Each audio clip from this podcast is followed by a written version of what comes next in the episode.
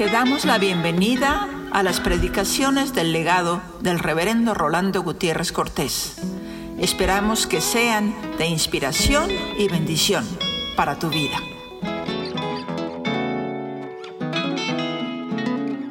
Hoy quiero hablar de que hay que creer.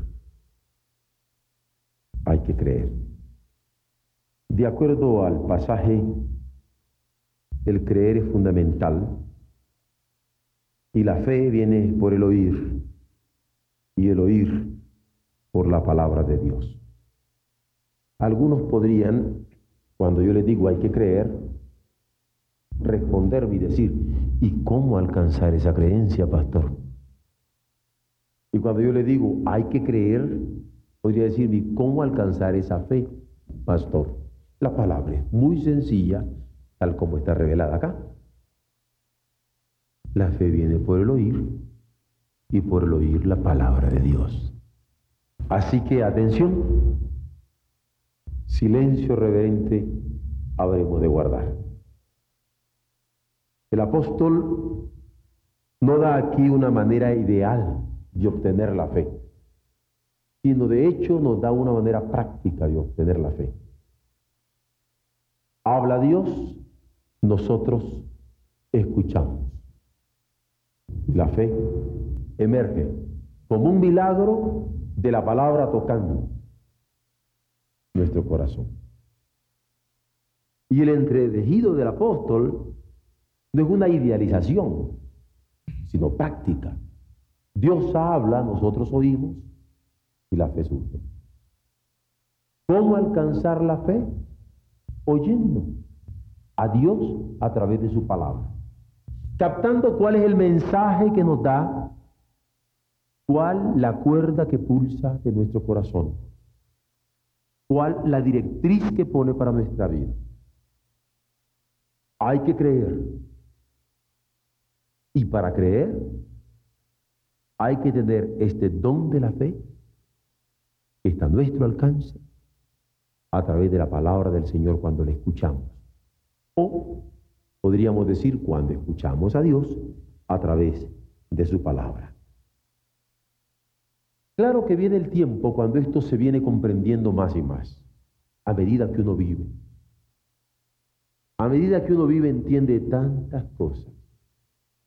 A medida que uno vive entiende el amor de papá. A medida que uno vive entiende el amor de mamá. A medida que uno vive entiende hasta su propio amor a medida que uno vive, entiende más a Dios. Y uno se da cuenta de cómo Él ha querido tomar nuestros días e ir haciendo en ellos toda una vida para su servicio. Cuando Pablo dice que la fe viene por el oír y oír la palabra del Señor, y ocurre también una ejemplificación práctica. ¿Qué hace usted cuando tiene sed? Toma agua. Y no hay algo que quite más la sed el agua, el agua fresca. Y si uno la toma sin temor de gérmenes, mucho mejor. Porque uno se la toma en forma satisficiente y satisfactoria. ¿Cómo se calma uno el hambre? Comiendo. Tan sencillo como eso.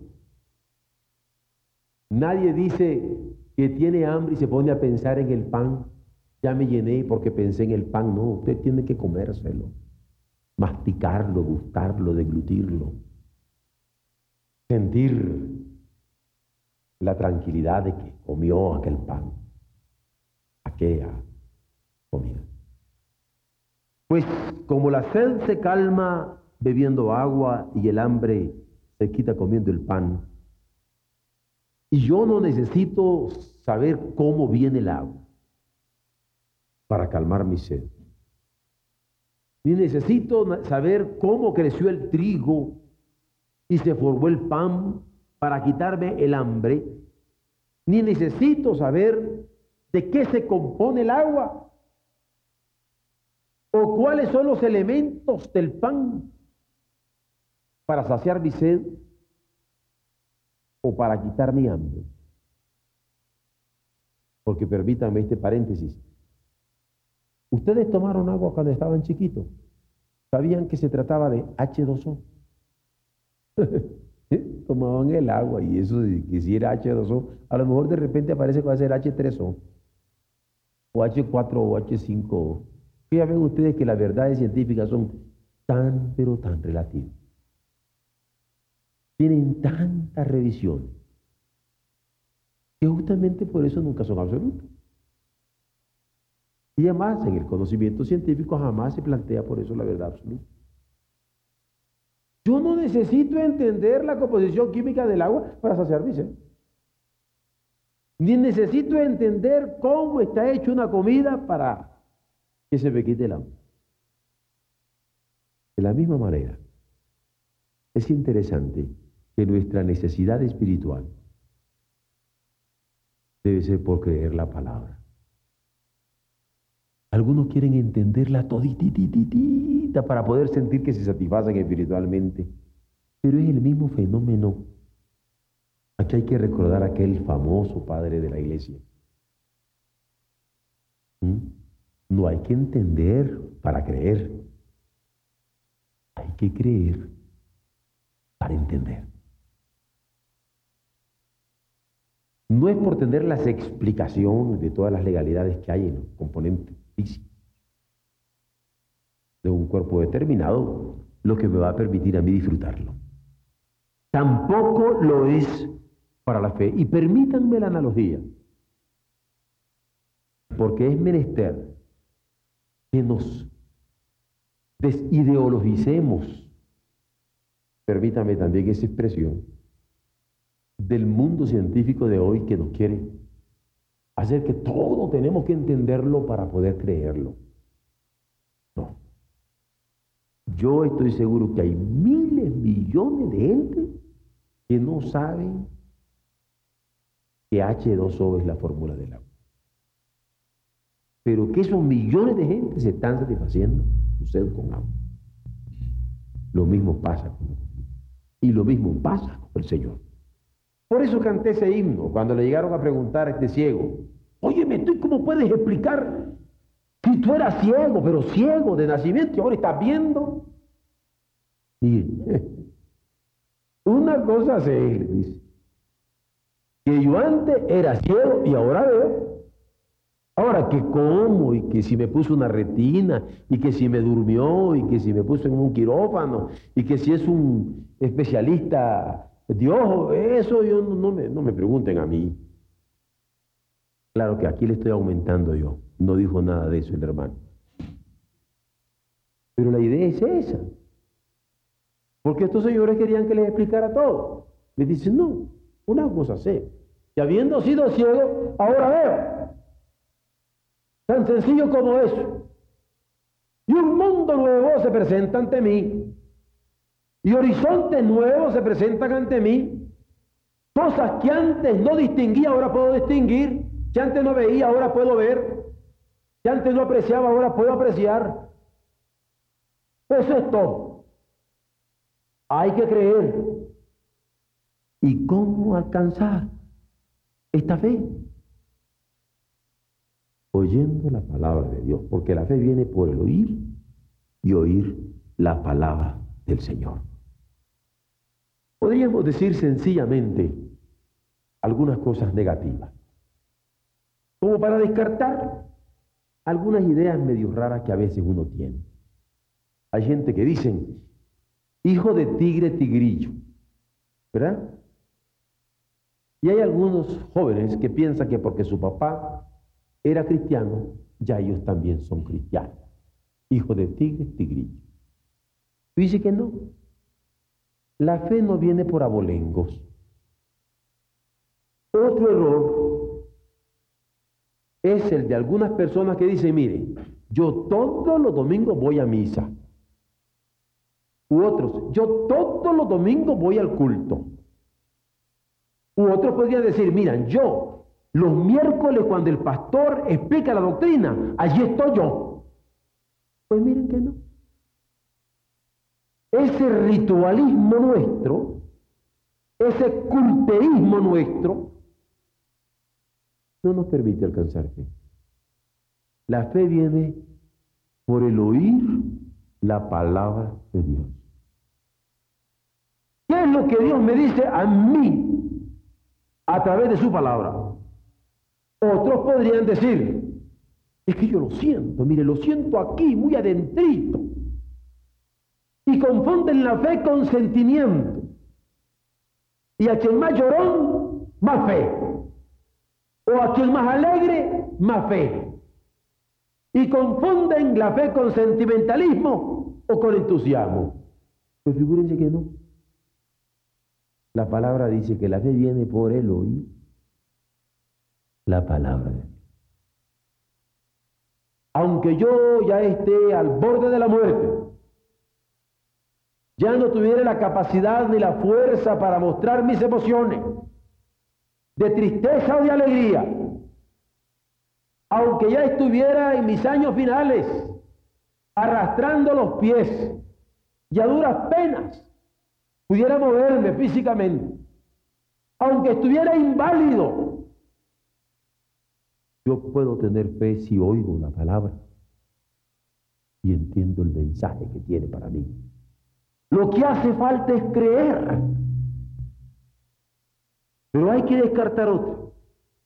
Hay personas que dicen que tienen fe porque tienen muchos sueños o mucha visión. Y siempre que paso por esta situación yo me acuerdo de mi pastor cuando venía alguien contándole cierto tipo de visiones. Yo le decía, pero don Arturo, escúchela. Me dice, esta se come alguna catamal. Decía. El catamal es un tamal muy grande de puerco que cuando cae pesado a usted lo hace soñar hasta lo que no debe. Entonces, el anciano, el, pastor mío decía, hay que tener cuidado con estas cosas. Porque hay gente que anda viendo donde quiere estas cosas. Y piensa que la fe viene por eso. Ciertamente Dios habla por sueños. Ciertamente Dios habla por visiones. Pero cuidado cuando nosotros creemos que la fe viene por ello. La fe viene por el oír la palabra de Dios. Oír a Dios a través de su palabra. Y si podemos discernir que allí hay palabra suya, ahora sí. Porque hay que creer. Pero ¿cómo alcanzar esa fe? A través de esta palabra. A veces hay personas que toman a un predicador como recetario. Ustedes han visto que los médicos dan una receta. Dice a uno, esta medicina sí le va a quitar todo el problema que usted tiene. Y hay personas que traen a otras y le dicen, con este predicador sí. Allí si no crees con ella, no crees con nadie. Y tal pareciera que la elocuencia de un predicador la que va a producir la fe. También es un error. No es la elocuencia oratoria, retórica, de alguien que tiene la capacidad lógica, epistemológica, psicológica y todas las oicas que ustedes quieran, la que nos va a producir fe. La fe viene por el oír la palabra de Dios. ¿Qué me dice Dios?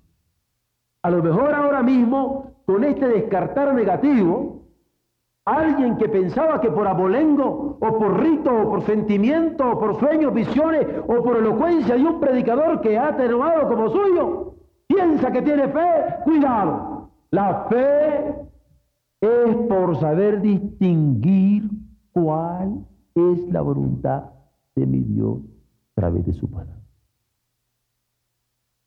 Veámoslo positivamente esa palabra del Señor que se manifiesta a través del amor de Jesús. Y cuando yo me doy cuenta que si Él pudo amar a hombres indignos y a mujeres indignas, también me puede amar a mí. Cuando yo me puedo dar cuenta que de tal manera es su amor que puede cobijarme también a mí, ahora sí, yo puedo creer que también a mí Veamos. Porque me lo hace ver, porque me lo hace sentir, porque me lo descubre, porque me lo devela, que a mí por nombre me ama. Cuando Él me dice, he aquí yo estoy a la puerta y llamo, si alguno oyere mi voz y abriere la puerta, entraré a Él y cenaré con Él y Él conmigo. Y yo me doy cuenta que Él es el autor de esa palabra y su autoridad es la que está tocando la puerta de mi corazón. Cuando yo me doy cuenta que Él dice, si alguno tiene sed, venga a mí y beba. Yo le daré el agua de vida gratuitamente. Y yo oigo que el que dice, venga a mí y beba, también dice, yo soy el agua de la vida y yo puedo beber esa agua de la vida. Descubro a través de la autoridad de su palabra y de la oferta que Él hace de sí mismo que puedo creer en Él.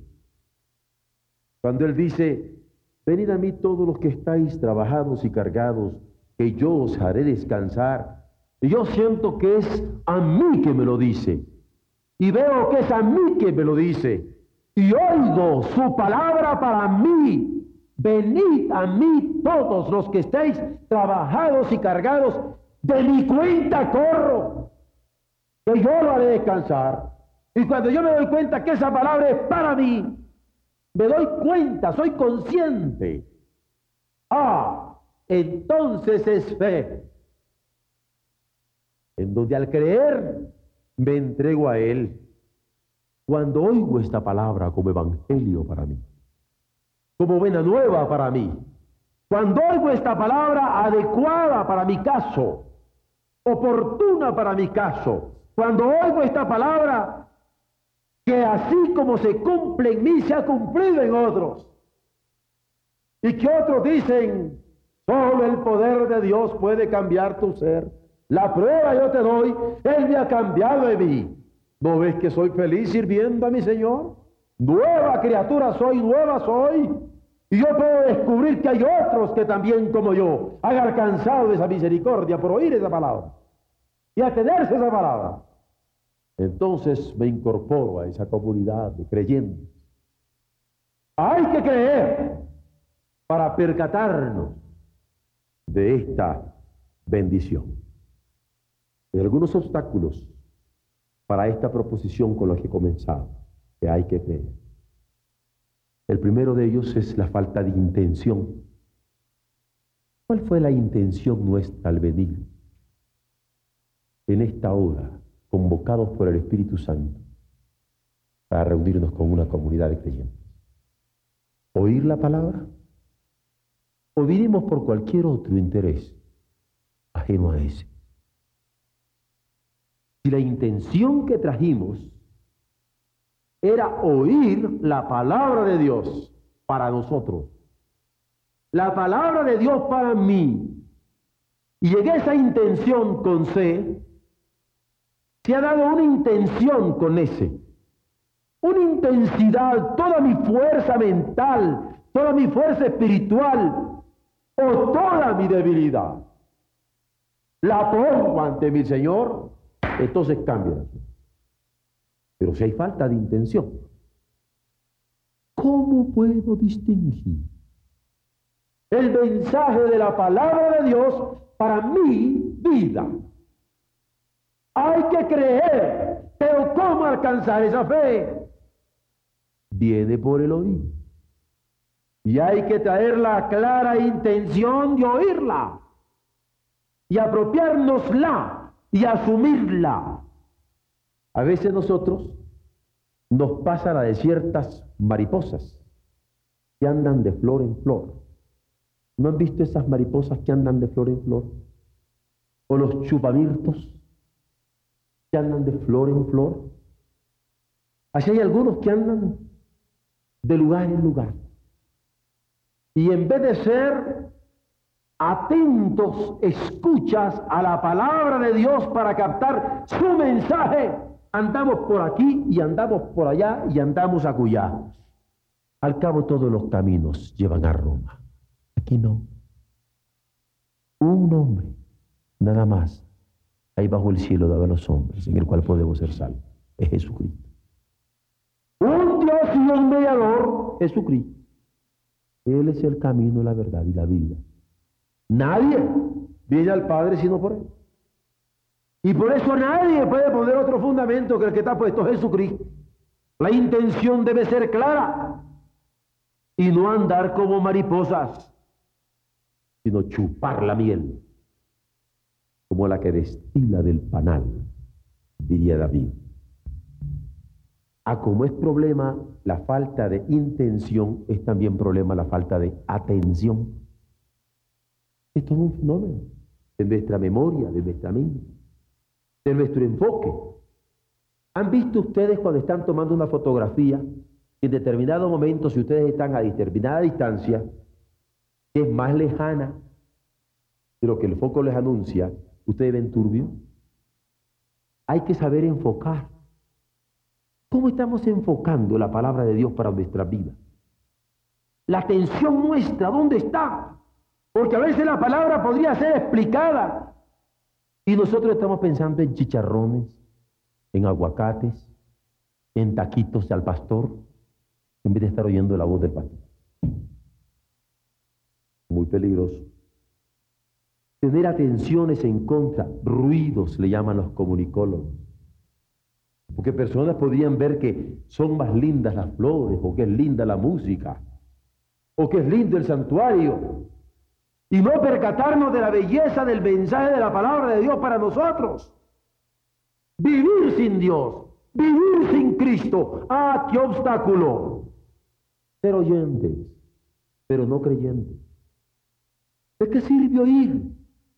Pero no creer la palabra que Dios dice en nuestro favor estar perdidos sin norte fijo y no poder cantar Cristo, mi piloto sé, en el tempestuoso mar. las ondas, mi bajel, van a hacerlo zozobrar, mas si tú conmigo vas, voy a llegar seguro al puerto. Cuando tenemos norte, cuando nuestra brújula está centrada no andamos perdidos por no tener ese norte fijo. Hay otros obstáculos. Saber que Cristo murió. Es más, hasta decirlo de memoria en el credo de los apóstoles.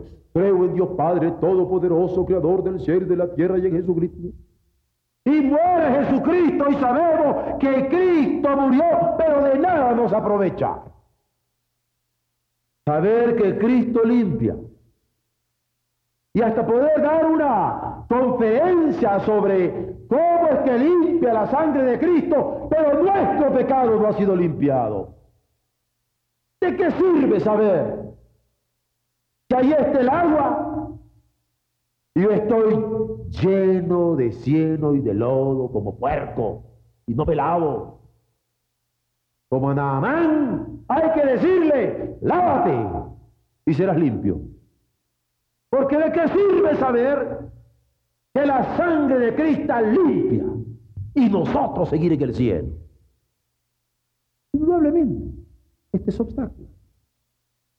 Saber que Cristo prepara mansión para su pueblo y gozarnos incluso a niveles musicales cantando cuando la trompeta suene en aquel día final y el alba eterna rompe en claridad, cuando los llamados entren a su celestial hogar y que sea pasada lista, allí he de estar. A mi nombre yo feliz responderé. ¿De qué sirve saber que Dios prepara una mansión para su pueblo, como nos lo dijo Jesucristo, en la casa de mi Padre muchas moradas hay, pero estas moradas no son parte de nosotros. No tenemos parte en ella. Este es un obstáculo. Hay que creer para tener parte en ella. Tenemos que darnos cuenta que si Cristo estuviera ahora aquí, lloraría por la incredulidad de nosotros como lloró por la Jerusalén incrédula, ¿o no? Porque Jerusalén fue vista por Jesús y sus ojos derramaron lágrimas, nos lo dice así el Evangelio. ¿Podría Jesús bajar así en los aviones como cuando nosotros venimos entrando a la Ciudad de México que se ve como un cielo apasionado de estrellas, todas las lucecitas del Distrito Federal. Tremendo, es inmenso. ¿No lloraría Jesús por la incredulidad de nuestra ciudad? ¿No lloraría Jesús por una ciudad tan dura que en vez de oír la palabra de Dios, la rechaza? Yo creo que sí. Jesús llora por la incredulidad nuestra. Porque hay que creer. Pero la fe viene por el oír la palabra de Dios. Justamente lo que dijo él. Jerusalén, Jerusalén, que matas a los profetas y apedreas a los que son enviados a ti. ¿Cuántas veces quise juntarte como la gallina junta a sus polluelos y no quisiste? Y llora sobre Jerusalén. Hay que recordar, sí, que aunque este estado actual es terrible, eso no es todo. Lo terrible es morir sin fe. Lo terrible es morir sin creer. Porque morir sin creer es morir sin esperanza para perdón del pecado. Es morir en el pecado. Pero lo peor de todo no es morir en el pecado, sino morir a merced de sus consecuencias y la paga del pecado es muerte. Hay que creer. Ir por todo el mundo y predicar el Evangelio a toda criatura. Y si eso está en el fervor de nuestros hijos, gloria a Dios. Yo estoy orando para que nosotros como adultos no vayamos a tener la desgracia de que la historia se nos pasa encima de la cabeza.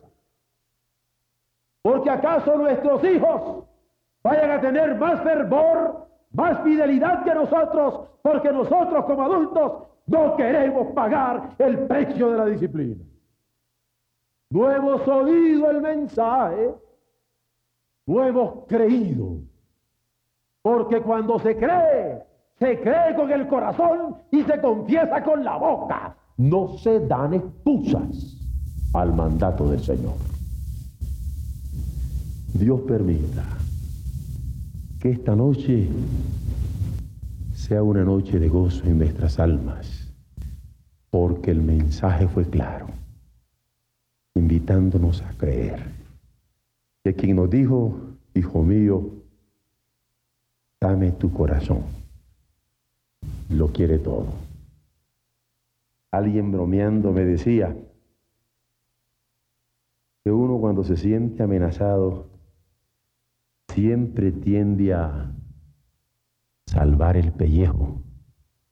Pellejo vale por comodidades, prestigios, prejuicios, razonamientos autojustificantes para nosotros. Pero lo que me dijeron fue nada más eso, de que a veces cuando nos sentimos amenazados tendemos a salvar el pellejo. Y yo les respondí, ¿para qué quiero salvar el pellejo cuando Dios me pidió ya todo el corazón. El mensaje que yo he recibido de Dios es de darle todo el corazón, de darle toda la vida.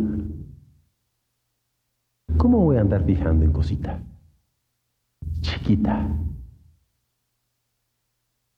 La vida entera. Hay que creer. ¿Cómo alcanzar fe?